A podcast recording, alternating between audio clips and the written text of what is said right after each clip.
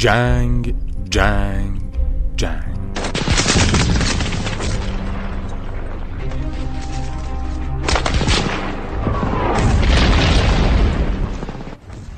چه پسوندی می‌توان برای جنگ به کار برد؟ پدیده ای که جان انسانها را می‌گیرد و زمین را میسوزاند.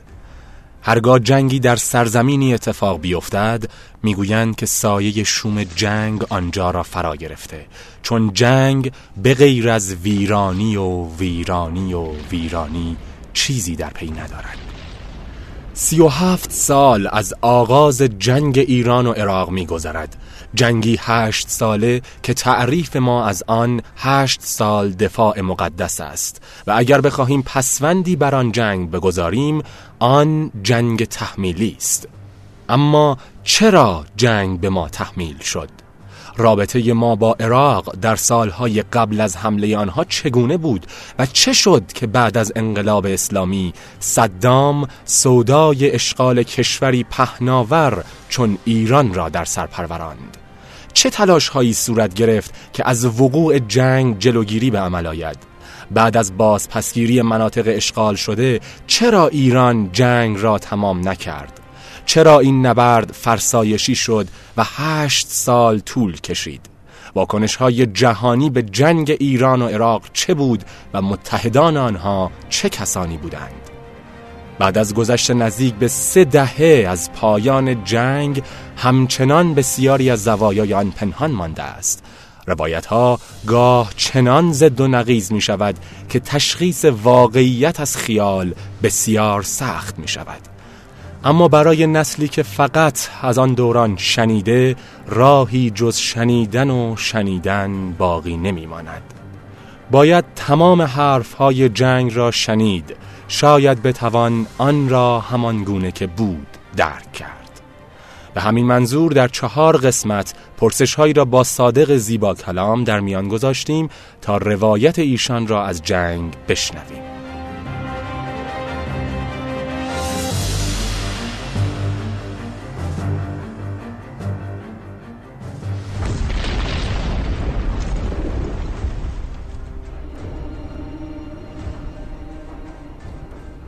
دوستان عزیزم سلام. چهارمین قسمت یا در واقع آخرین قسمت از مجموع پادکست هایی هستش که دارید در رابطه با جنگ جنگ تحمیلی ایران و عراق میشنوید. جنگی که زندگی خیلی از ما دهه 50 و 60 ها رو یه جورایی تغییر داد. دو قسمت اول دوم و سوم راجع به مسائلی بحث کردیم مثل اینکه نظرات و تحلیل های کارشناسان امروز چقدر با واقعیت جنگ همخونی داره. دو تا کشور همسایه با هم جنگیدن. آیا یکی به دیگری بهانه داده است یا خیر؟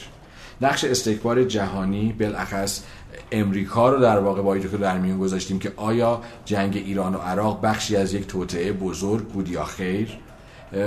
در ادامه روند گفتگوامون در سه قسمت قبل رسیدیم به مقطع مهم جنگ یعنی فتح خرمشهر و اینکه آیا طبق روایت امروز بودن آدم هایی که در آن مقطع معتقد بودن که جنگ باید همونجا تمام بشود یا خیر یا اینکه فقط الان دارن صحبتشو می‌کنن.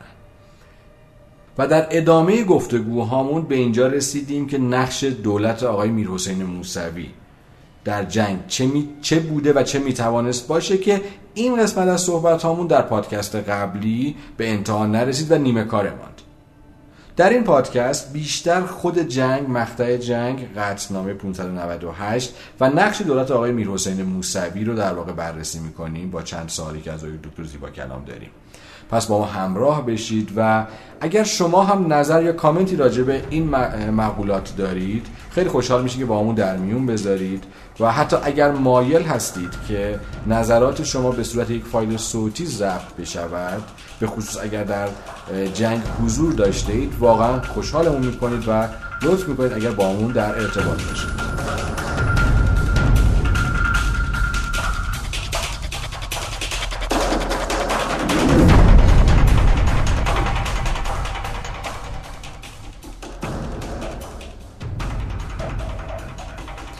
آی دکتر الان انتقاداتی هست نسبت به مرحوم هاشمی که به طور مثال ایشون مسئول جنگ بودن و ایشون بودن که باعث شدن ایران قطنامه 598 رو بپذیره.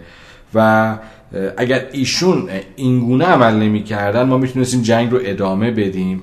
و یا اینکه بر علیه دولت میرحسین موسوی باز هم انتقاداتی رو ما میشنویم که دولت ایشون می‌توانست و حتی باید به جنگ کمک بیشتری می‌کرد و نکرد. بودجه در اختیار در واقع سازمان های نظامی اون زمان قرار نمی‌داد و امکانات کشور رو برای جنگ بسیج نمی‌کرد.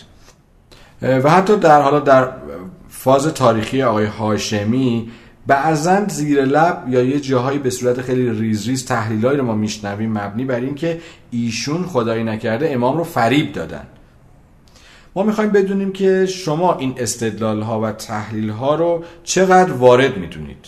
ببینید انتقاداتی که یکی یکی بریم جلو. اولا اون سناریوی کلی که بنده ترسیم کردم که کفه جنگ به تدریج علیه جمهوری اسلامی ایران شروع کرده بود سنگین تر شدن چرخشش علیه جمهوری اسلامی ایران بود این یه واقعیتی بود.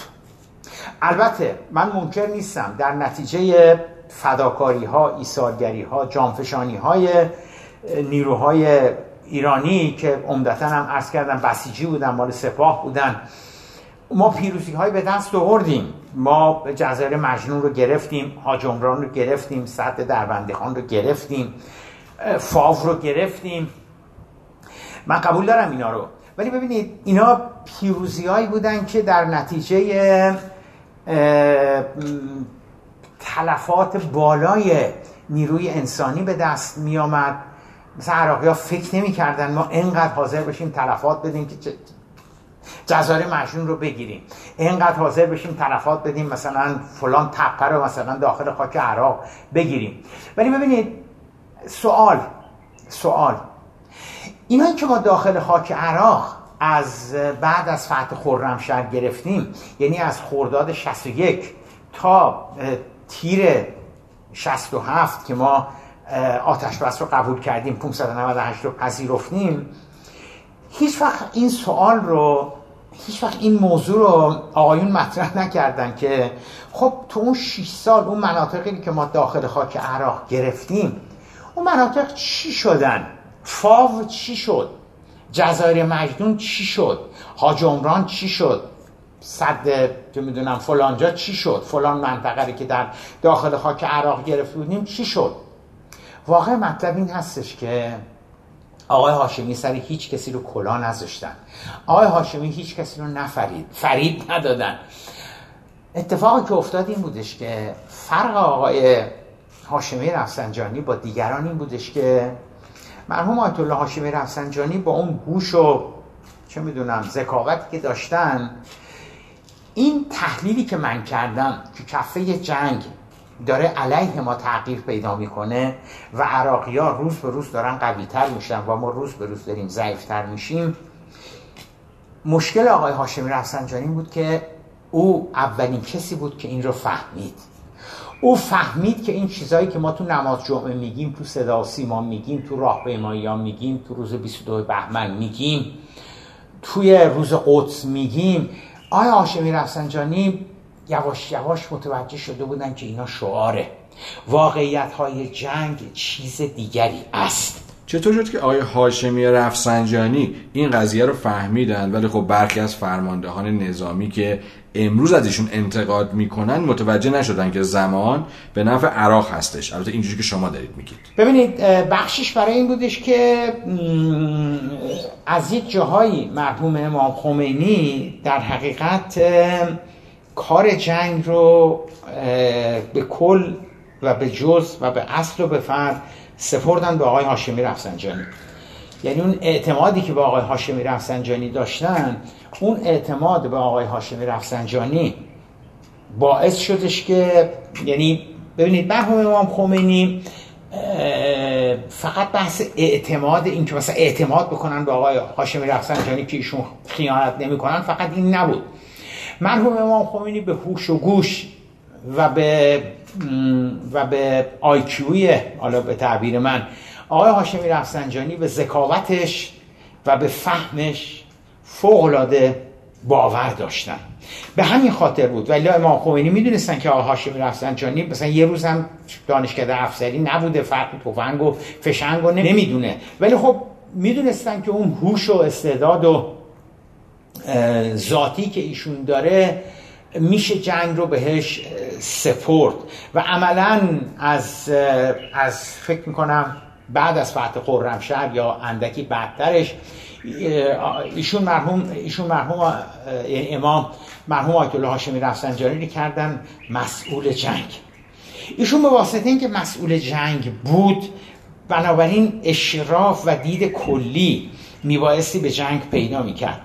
این که آقای هاشمی رفسنجانی دقیقا از کی متوجه شدش که جنگ رو باید تموم بکنیم و جنگ به نفع ما نیست رو من نمی‌دونم. شاید 65 ایشون متوجه شده بودن شاید 66 ایشون متوجه شده بودن. آنچه مسلمه آنچه مسلمه ایشون خیلی خیلی زودتر از تیر 67 که ما 598 رو پذیرفتیم ایشون متوجه شده بودن که این جنگ رو باید یک جوری تمام بکنیم. جنگ رو باید به پایان برسونیم چون عاقبت خوشی نداره. ببینید اینا, اینا رو هیچ جوری نمیشه ثابت کرد. ولی اگر جنگ ادامه پیدا کرده بود اگر ما 598 رو نپذیرفته بودیم هیچ استبعادی نداره که عراقی ها کاری رو که در سال 59 نتونسته بودن بکنن سال 67 می‌کردن. یعنی آبادان رو می‌گرفتن اهواز رو می‌گرفتن. چون عرض کردم از از خورداد 61 به, این به اون طرف به این سو. همونجوری که ما منظما ضعیفتر می شدیم از نظر تسلیحات و جنگ افزار و اینها عراقی ها منظما نیرومندتر و قویتر می شدن ما ضد هوایی نداشتیم.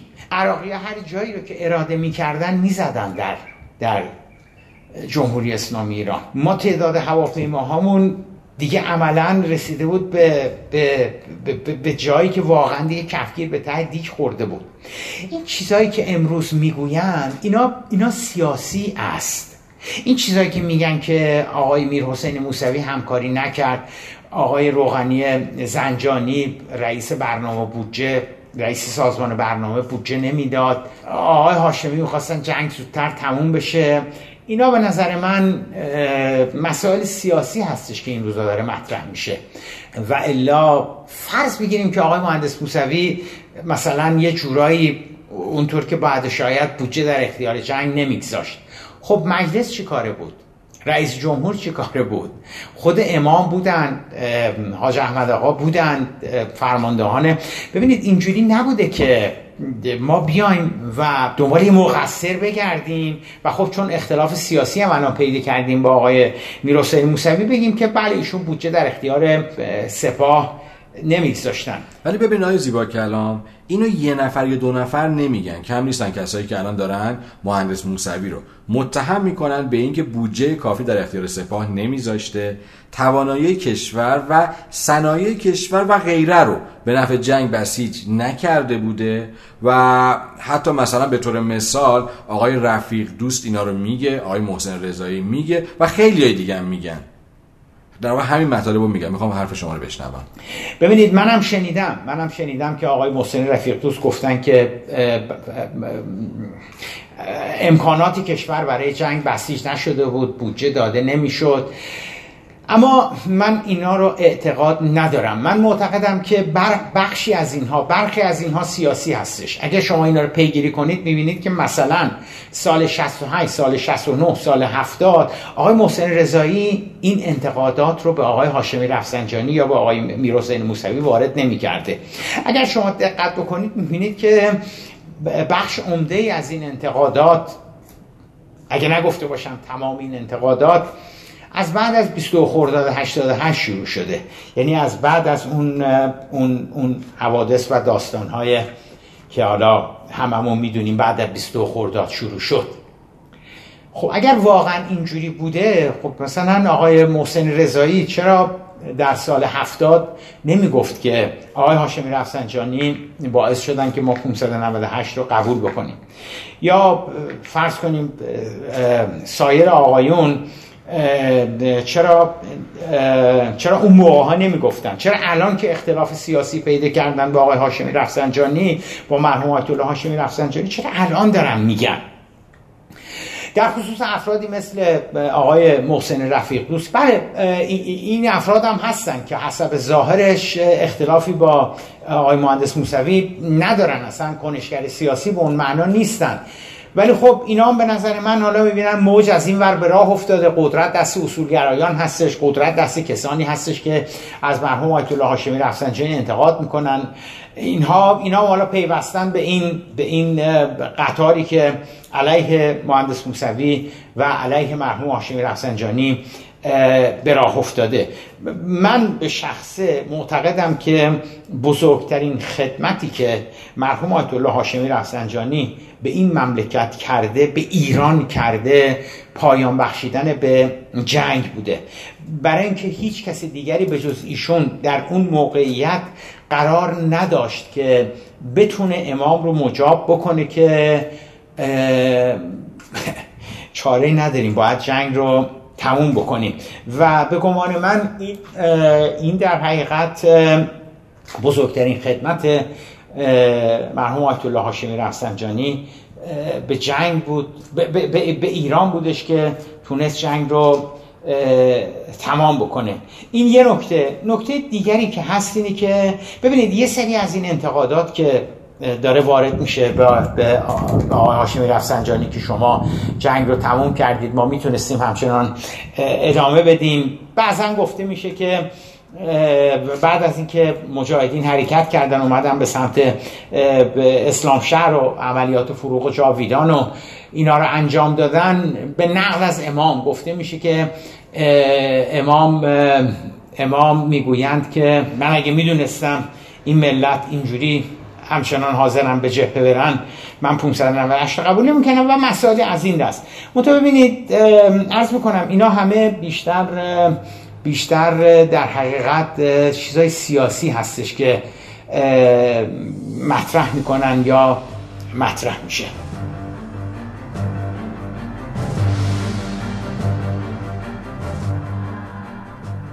خب دوستان عزیزم چهار قسمت از این مجموع پادکست به اتمام رسید.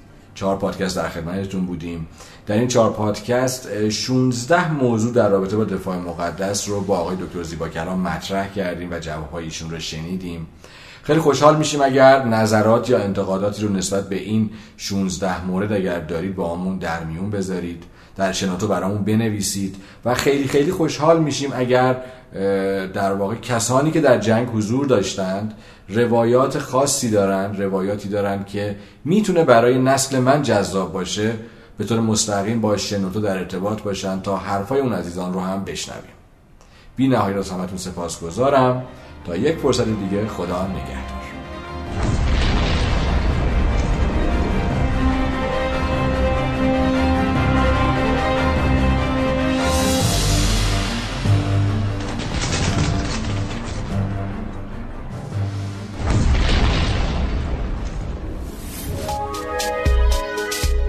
شنوتو سرویس اشتراک گذاری فایل های صوتی www.shenoto.com